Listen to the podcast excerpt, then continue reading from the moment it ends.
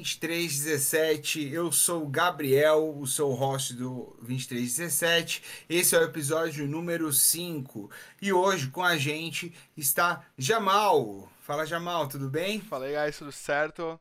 Tamo junto, Gá. Valeu Jamal. aí por, pelo convite, mano, por ter me convidado aí. Legal, muito legal. O Jamal, ele é streamer. Se apresenta aí, Jamal, pra gente. Pra quem não me conhece, então, eu sou o Jamal, né? Meu nome é Bruno, as pessoas me conhecem como Jamal. Tô na Twitch tem quase um ano aí, fazendo lives direcionadas pra Magic the Gathering, principalmente no formato limitado, né? Draft aí, que também é a área, inclusive, de, de expertise aí do, do grande Gá. Hum, Grande, obrigado, mas não sou grande não. E o episódio de hoje a gente vai falar da nova edição, Innistrad Midnight Hunt. É isso o nome, Jamal? Fala pra mim um pouquinho dessa edição. Então, Innistrad Midnight Hunt, né? Mais uma vez, a gente voltando pro plano de Innistrad aí, já é a terceira vez que a gente tem edições é, nesse plano, né? Desde a original, a gente retornou para lá um tempo atrás, com, com mais duas edições, e agora estamos pela segunda vez retornando, sem aquele monte de Eldrazi igual a gente teve no, no primeiro retorno a Innistrad, agora de uma forma um pouco mais origens mesmo, cheio de lobisomem, vampiro, do jeito que a gente gosta. Legal, eu acho a temática de Innistrad, a ambientação de Innistrad uma das melhores mesmo. É, e eu tenho um, carinho muito grande por essa edição, porque eu lembro quando eu jogava, jogava quando a Innistrad era T2, né? Snapcaster e o draft de Innistrad original. Recomendo o pessoal a jogar, se joga no mall, né? é, e tiver um flashback, recomendo, apesar que o formato ficou um pouquinho fechado para as aranhas. Então, quem conhece sabe o que eu tô falando. Tinha uma carta de flashback lá que acabaram dominando o, o formato no final dele, mas no começo foi bem divertido, né? Então vamos lá, sem mais delongas. A gente quer fazer desse, se- desse jeito aqui. É, esse episódio ele vai ser um episódio de é, uma visão total de Innistrad. A gente quer passar rapidamente por cada uma das combinações de cores possíveis no draft e a gente vai mostrar, falar sobre uma carta específica e também as mecânicas que envolvem essa carta e essa combinação, tá? É, a Innistrad tem algumas mecânicas específicas, a gente fez uma seleção para que nós cobríssemos todas essas mecânicas e aí a gente vai falar um pouquinho do que a gente espera, né? E do que a gente já está sentindo do formato em cada uma das combinações. É, spoiler, o azul e preto é a melhor de todas, mas ainda estamos no começo para fazer é, afirmações muito fortes, mas eu tenho me dado bastante bem com essa combinação de cor. E então, vamos lá, Jamal. Eu Vamos queria nessa. começar com a primeira combinação de cores, que é branco e azul. Show de bola. Branco e azul, a gente separou aqui o Zelador de Cemitério Devotado, né? Que ele é uma criatura que custa duas manas, um azul e uma branca, 2 barra 1. Quando ele entra, você tritura ah, três, dois cards. Ah, e toda vez que você conjura uma mágica do seu cemitério, ou seja, que você casta alguma coisa com perturbar ou com, com flashback, eh, ele, você dá tap em uma criatura que você não controla. E aí ele volta depois flipado. Ele tem uma habilidade chamada Perturbar, que é a habilidade tema aí dessa, dessa combinação de cores, que você pode conjurar ele é, do lado contrário ele volta como um espírito 3/1 voar, que só bloqueia criaturas com voar.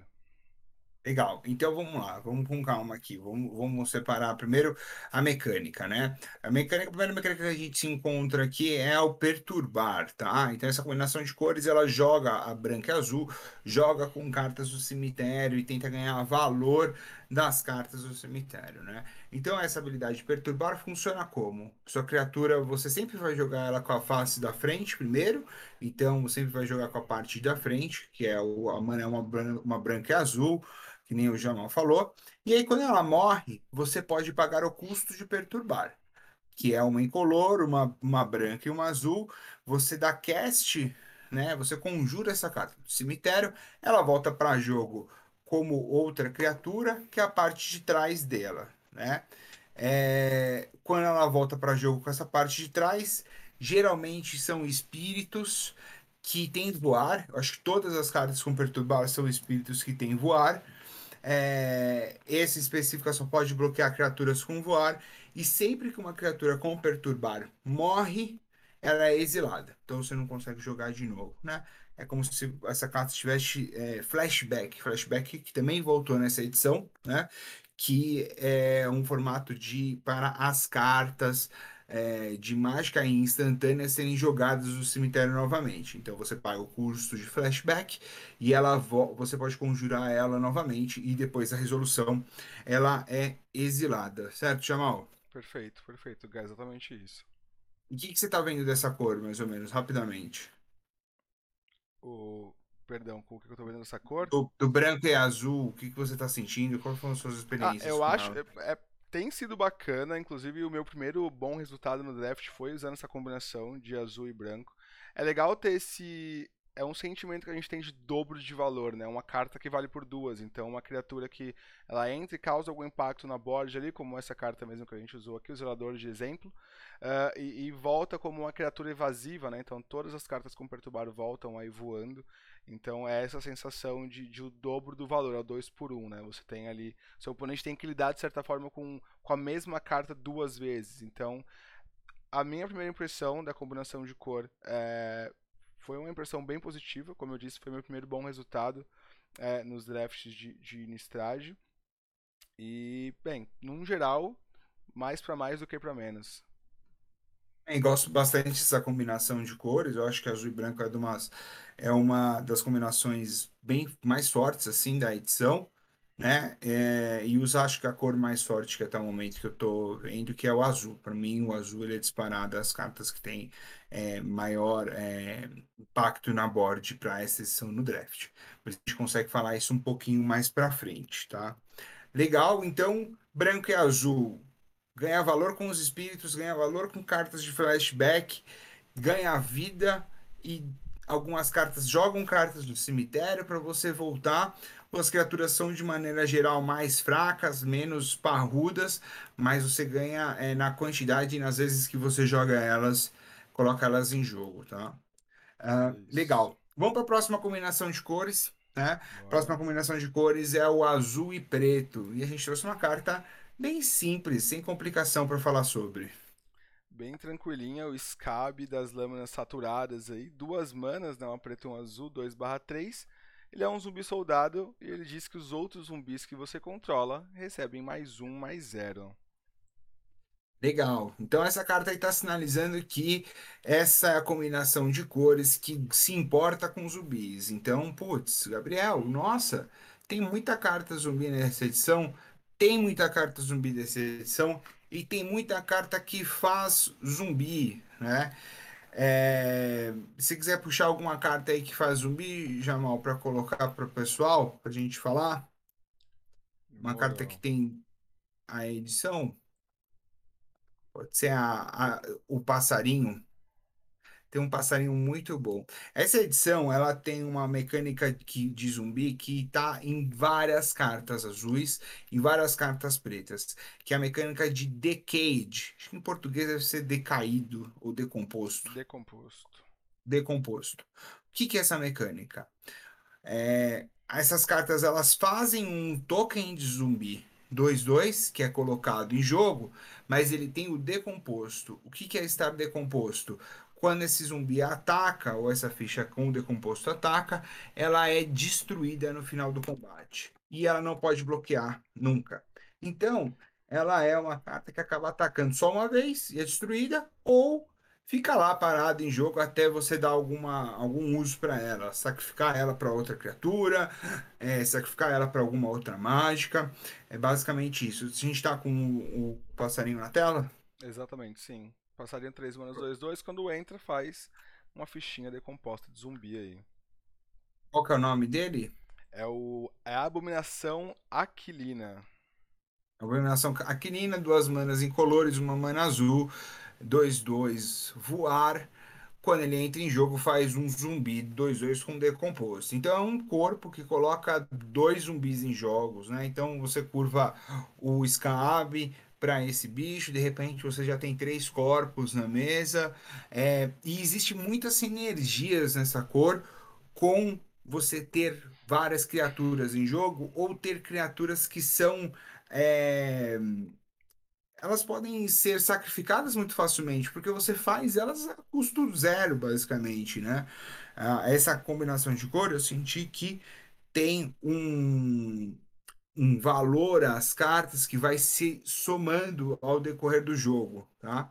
Esses zumbis, eles ao decorrer do jogo, você começa a sacrificar para uma criatura, você começa a colocar eles no board sacrifica para uma mágica para fazer alguma coisa maior, ou de repente você simplesmente tem cinco zumbis é, 2-2 que podem atacar uma vez, mas seu oponente ele vê o board e vê que ele está tomando uma pressão de 10 de dano separado em cinco fontes diferentes. É muito complicado. Então a gente até fala que esses zumbis podem bloquear. Bloqueia com a pressão no outro jogador. Ele, o jogador não consegue te atacar, porque se ele te atacar, ele fica com a defesa aberta para esses zumbis, o que causa bastante uh, várias situações de uh, travar o jogo, aquele duelo que fica um olhando para o cara do outro, quem que vai atacar primeiro?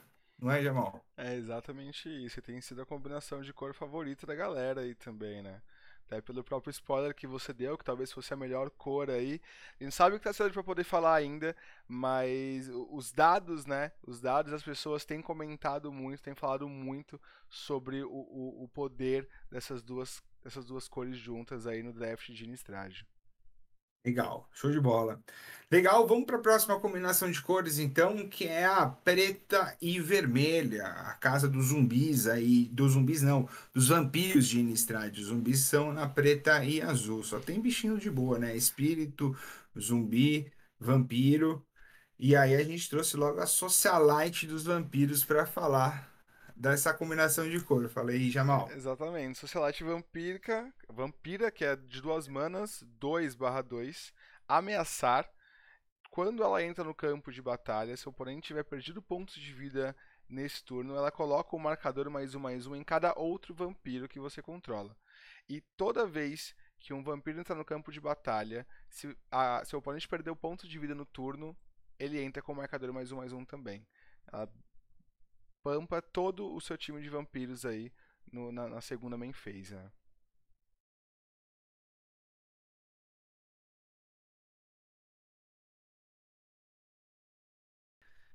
Então, de maneira geral, os vampiros eles entram em jogo mais fortes se os seus oponentes é, tenham perdido vida nesse turno. Então, eles têm várias cartas que fazem com que seu oponente perca um de vida, ou até as criaturas. Ele tem uma criatura é, vermelha, uma mana, um barra um que tem iniciativa quando está atacando, e, e ele é bem rápido, ele acaba conseguindo atacar rápido, ou até mágicas que fazem com que seu oponente perca a vida para você conseguir colocar uma vantagem, suas criaturas é, em vantagem, tá?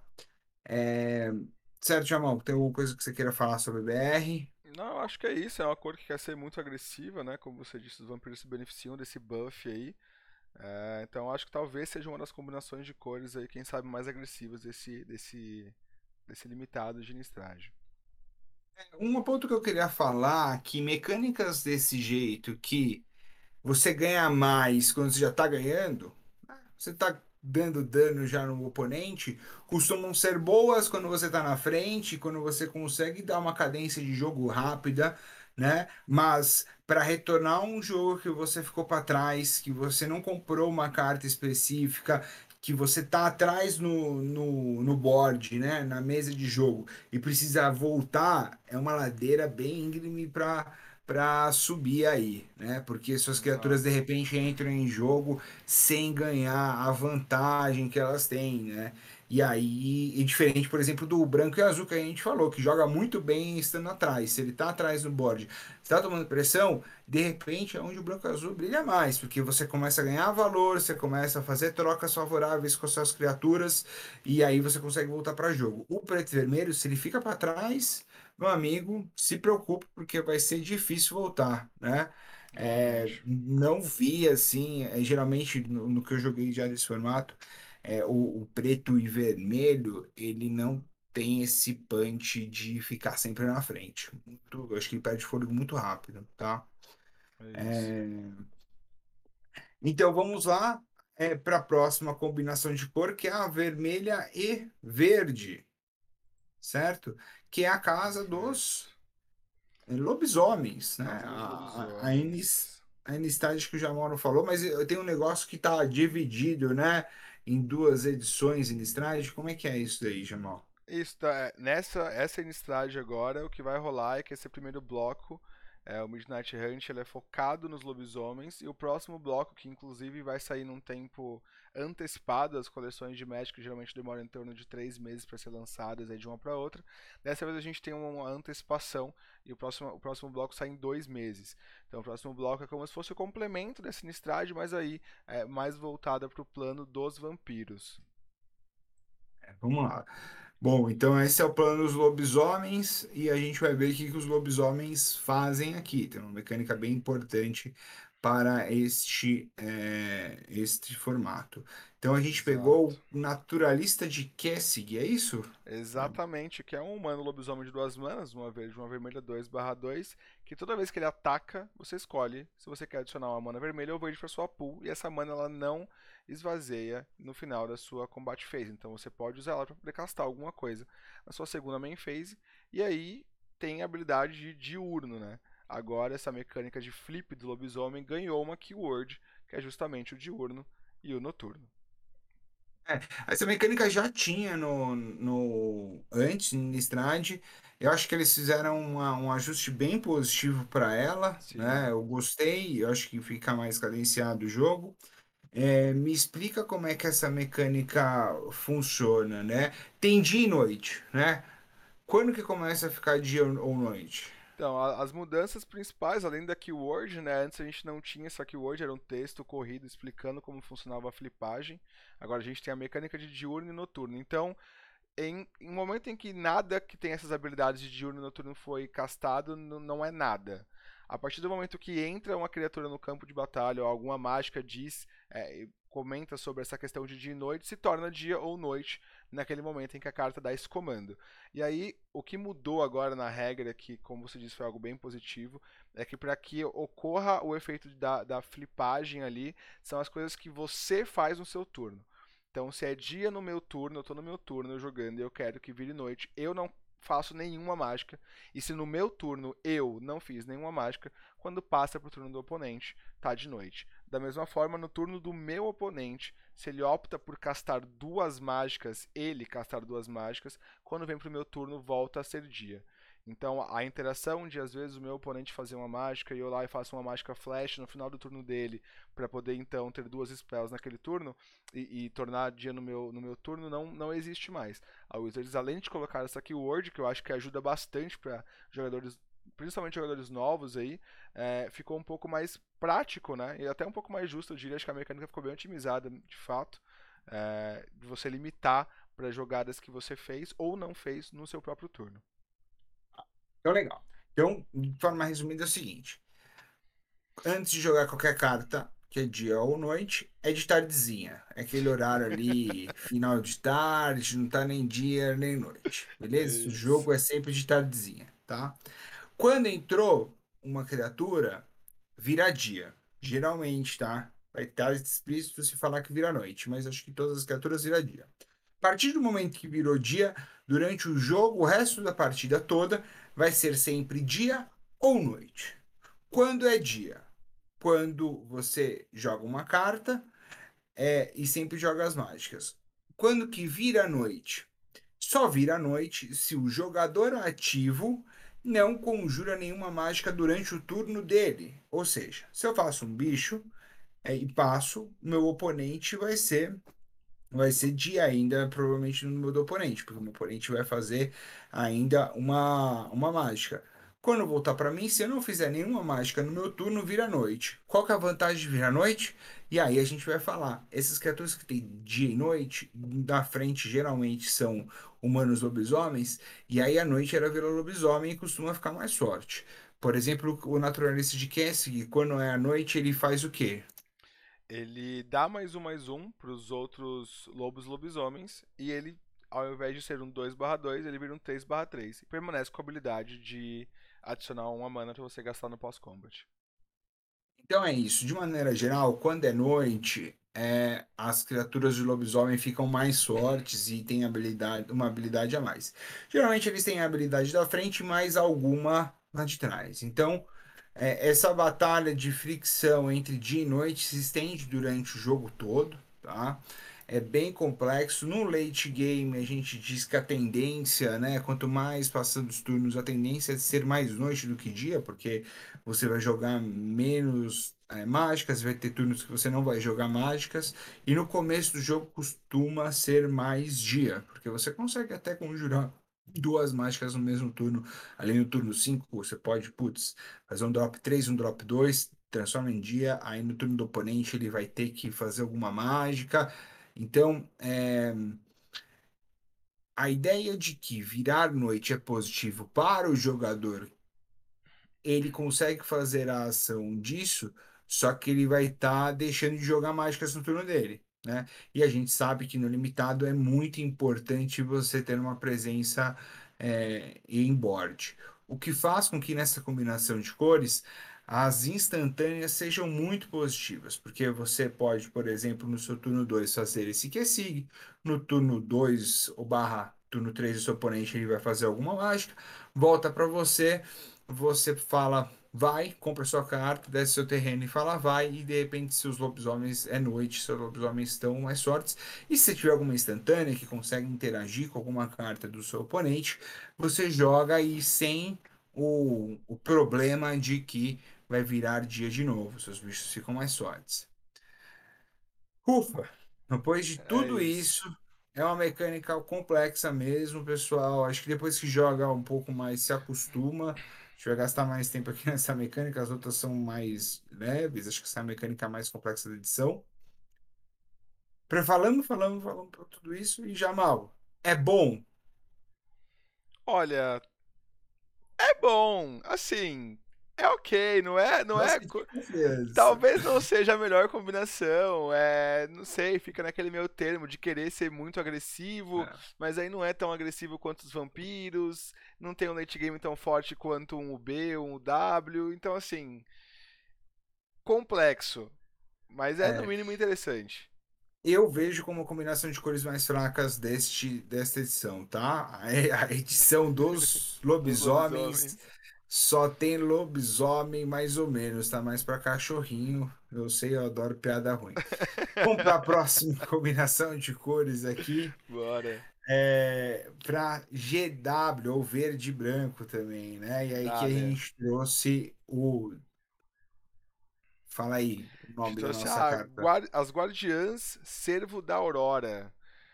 É, é uma criatura de custo 3, né? 3 barra 3 com vigilância, e aí vem o conventículo, né? Conventículo que diz que ele desencadeia um efeito, nesse caso aqui, no início do combate, no nosso turno, eh, as criaturas ganham mais um, mais zero, todas, desde que nós controlemos pelo menos três criaturas com poderes diferentes.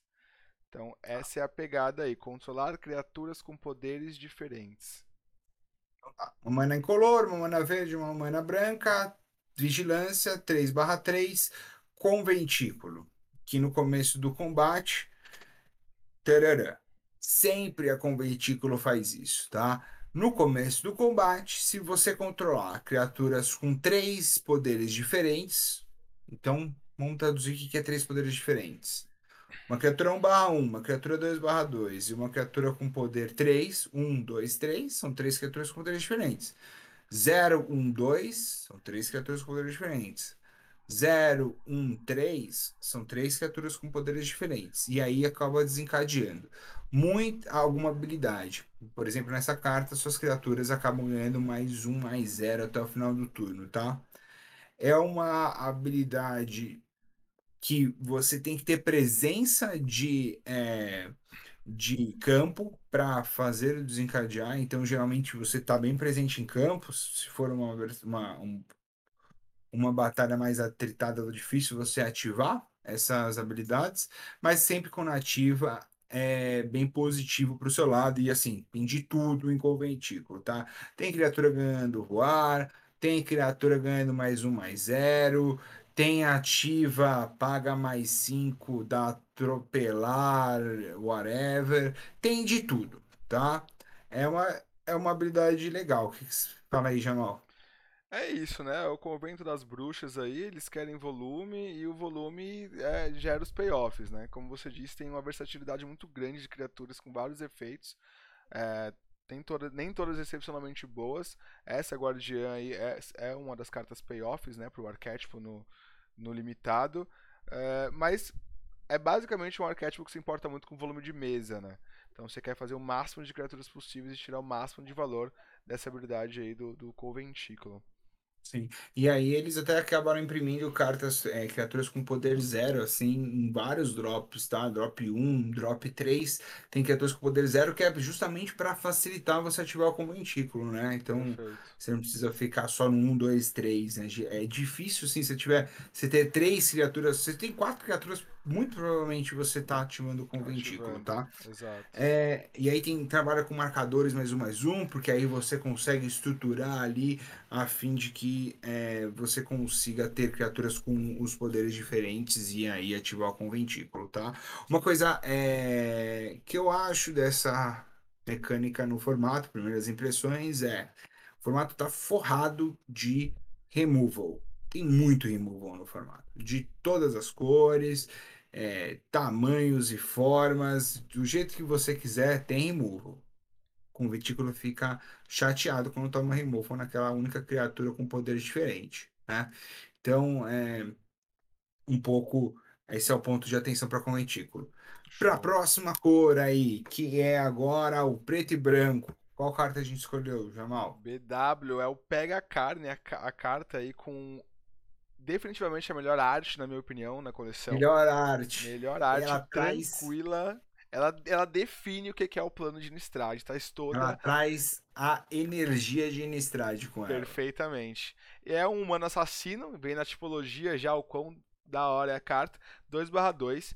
Toda vez que você sacrifica outra criatura, você ganha um ponto de vida e usa evidência 1. E ele tem a habilidade ativada que você pagar uma mana incolor, sacrifica outra criatura e ele ganha mais 2 mais 2 até o final do turno. Baita Muito carta. forte essa criatura. Duas manas, dois, dois. Paga uma, sacrifica outra criatura, ganha mais dois, mais dois, ganha um de vida, dá Scry.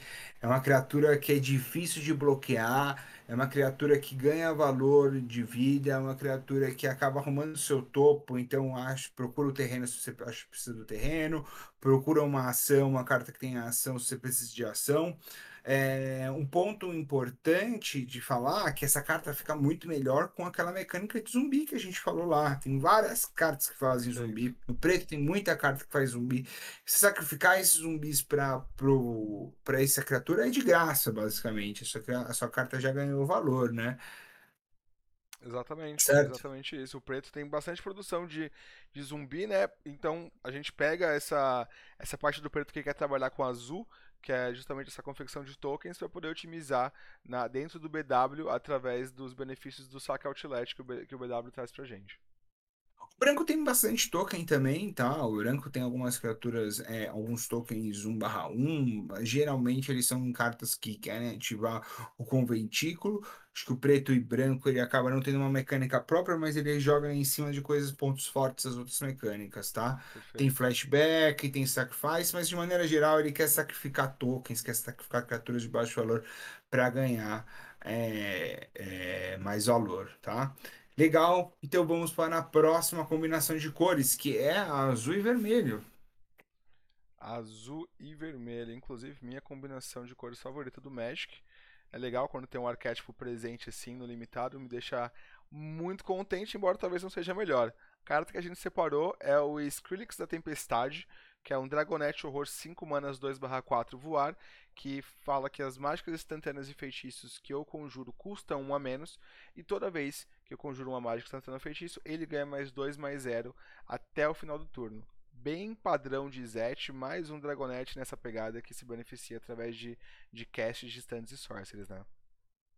Muito legal, é isso que a, o, o azul e vermelho está tentando fazer, né?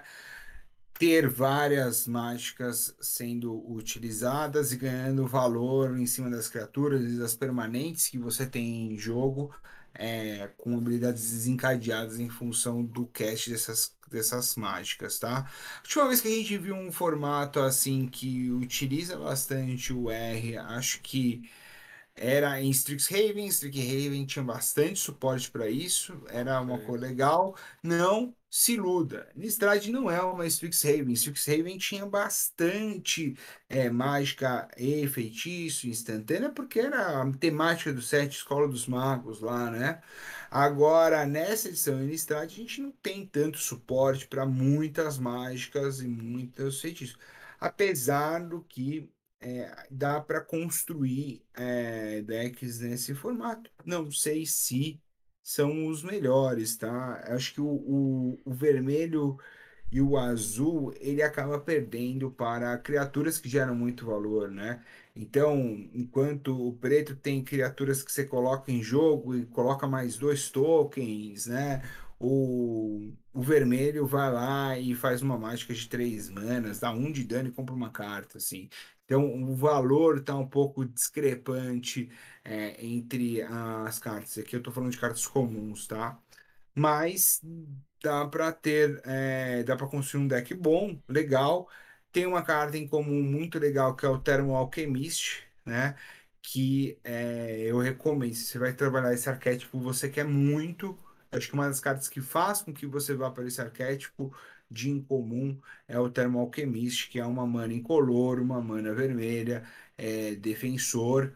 É, ele você vira 0 barra 3, você vira ele, ele causa um de dano em cada oponente, e ele desvira cada vez que você faz uma mágica instantânea ou feitiço, né? Então, é, você vai ficar pingando, ele é uma carta muito forte, tá? Ele já também é antigo, já apareceu em outras edições, eu não me lembro em qual foi, mas ele jogava muito, tá? Ele joga bem ainda, 2-0/3 é um corpo considerável. Eu acho que é uma carta que você tem que prestar atenção no draft, se você quiser entrar nesse formato, achar que ah, entrar nesse arquétipo azul e vermelho, certo? Com certeza, Gal. O problema, na, é, na verdade, assim, ah, como você disse, né, é meio discrepante a diferença de, de cartas que fazem o R funcionar em comparação com outras, outras cores, mas um dos grandes problemas também é que a grande maioria dos payoffs do R são cartas incomuns, né? E aí quando você tem um payoff que é realmente muito bom, a carta, sei lá, vai, vem a ser rara. A gente tem o Ovo de Dragão lá, que é a carta de duas manas que é rara, que é um mega payoff. Então assim, a gente depende muito de cartas incomuns Todas as cartas incomuns que me vêm à mente, que são realmente boas pro arquétipo, elas são incomuns.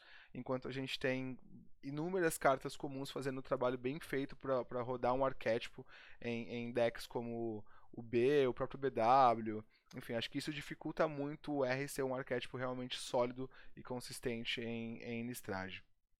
É isso. Tem que ficar de olho nas incomuns e nas raras. Se você abrir um Alchemist e, e, e ver que está aberto isso, vale a pena tentar. É É.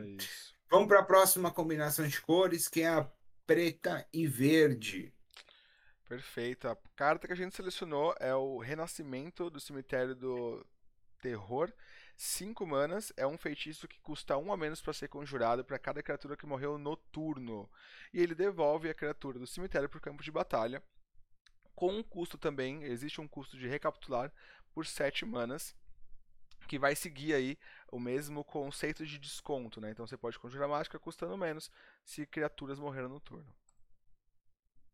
A gente tinha um nome para essa mecânica, né? Era mórbido em edições anteriores, que era, putz, se morreu alguma criatura, esse turno acontece alguma coisa, é, mas não tem um keyword para isso, mas o verde tenta de maneira geral aí é, ter interações com a morte de, de criaturas no board, né? Seja para você ter um desconto numa mágica seja para você ter uma criatura que cresce mais, ou até é, voltar criaturas do cemitério, jogar criaturas para depois elas voltarem do cemitério. Essa é uma temática do preto e verde. Eu acho que, o, na minha visão, o preto e verde, é, para mim, foi a combinação de cores menos que trabalha menos a sinergia, né, nesse formato, né? Eu não acho que a sinergia foi tão bem construída que você faz é, um deck e, e fala, nossa, essa carta conversa muito bem com aquela outra, e você consegue ver uma linha de estratégia é, bem montada no seu deck, né? Putz, sei lá, vou fazer um azul e vermelho, eu sei que eu quero mágicas e quero que essa criatura ou esse artefato esteja em jogo para eu conseguir ganhar valor em cima disso. O preto e verde meio desconexo, uma carta sacrifica, outra não tem um valor muito grande sendo gerado é, de maneira consistente, uma carta ganha marcador mais um mais um, a outra volta a criatura do cemitério, a outra faz meu criatura ficar mais forte quanto mais bicho tem no cemitério, mas aí eu tiro o bicho do cemitério. Então, é, ele acaba sendo um pouquinho complexo. É, Confesso que eu não consegui entrar nesse draft ainda. Eu achei bem desconexo também, na verdade. O BG, é, você vai acabar em BG quando você tiver uma combinação de cartas verdes e, e, e, pretas boas, ponto final.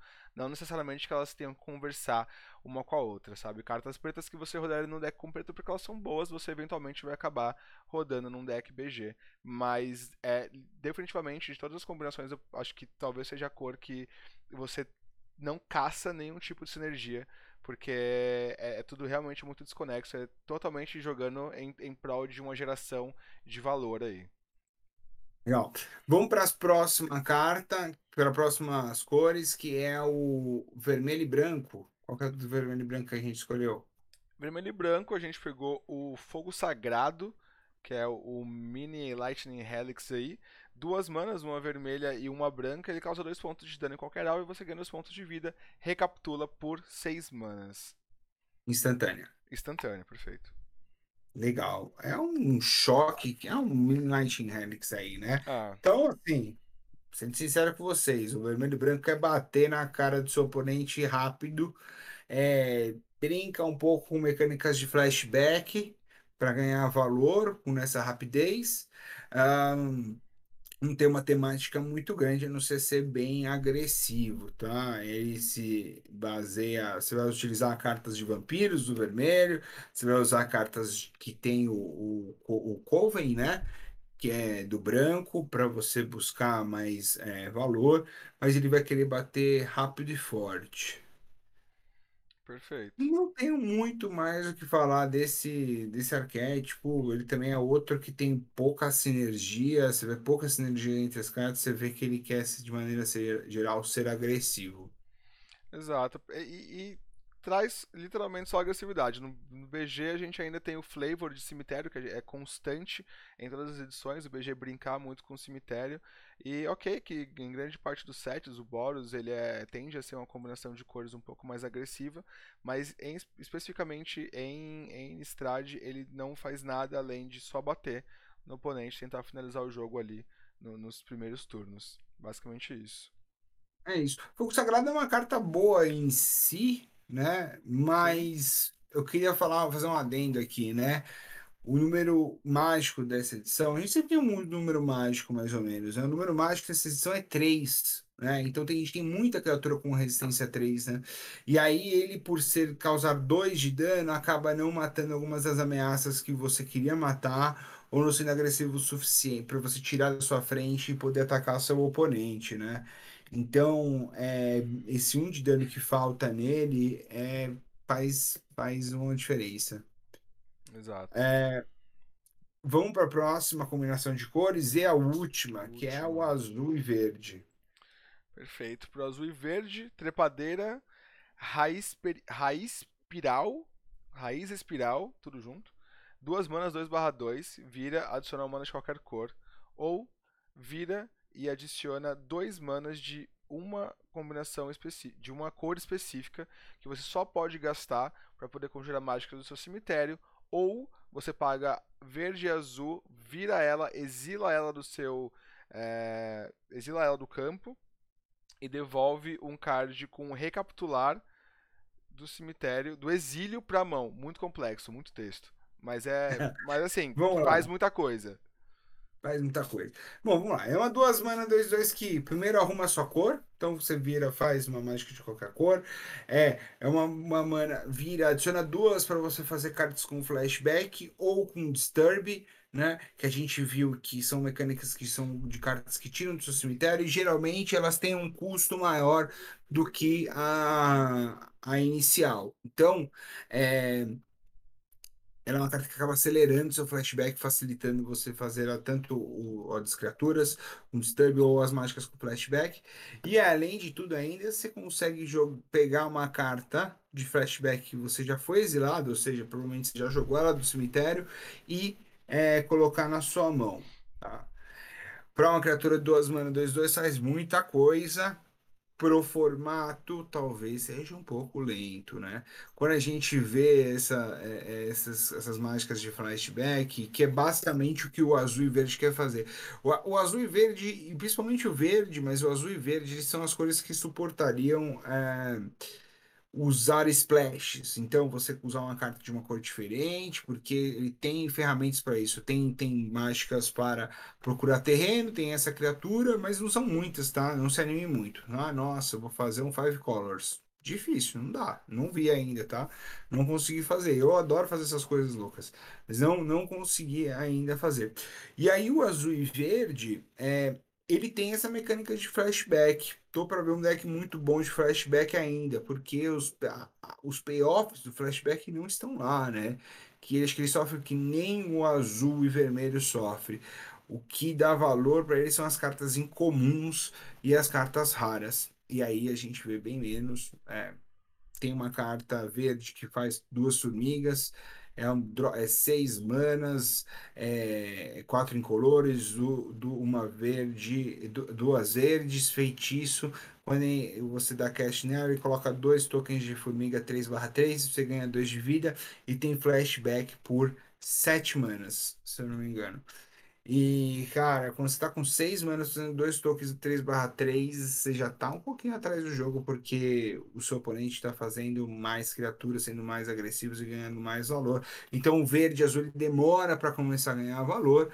É possível fazer um deck verde azul bom, mas saiba que você pode poder ficar suscetível a decks mais agressivos te é, pegarem, tá?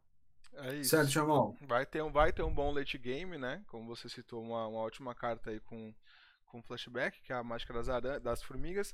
Mas é aquilo, né? O problema é chegar nesse late game, né? Chegando no late game, talvez você tenha algum sucesso, mas chegar no late game é um pouco puxado quando você está jogando de UG em Estrade.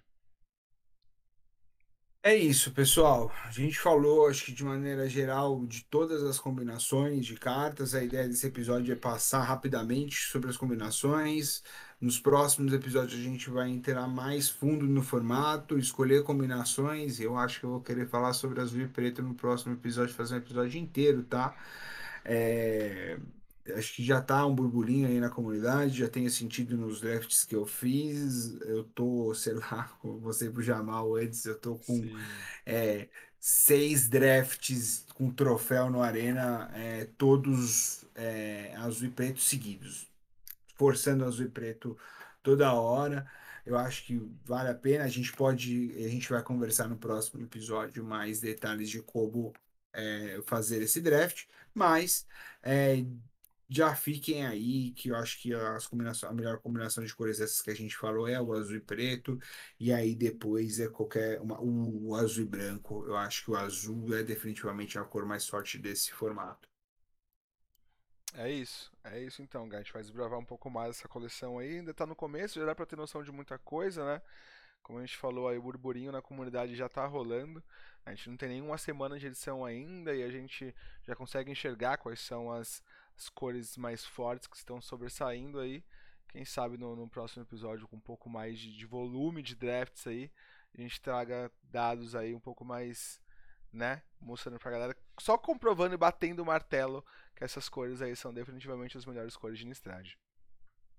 É isso, pessoal. É, obrigado para todo mundo que escutou o nosso podcast. Estamos voltando aqui. É, obrigado, Jamal. O Jamal vai vamos fazer mais episódios aí no, no futuro próximo. E Jamal, onde as pessoas podem te encontrar? Bem, eu tô principalmente na Twitch, né? A rede que eu prefiro que vocês me procurem, inclusive twitch.tv barra tal de Jamal. Vocês me acham lá. E Instagram e Twitter, mesma coisa. Arroba tal de Jamal, vocês me acham. Nós somos um ótimo Twitter, inclusive. Recomendo me seguir. Legal. É, ainda bem que a opinião é dele, né? Mas vamos lá. É isso, pessoal. Obrigado por nos escutar, por escutar mais um 2317. Até a próxima semana. Valeu! Valeu, guys. Até mais.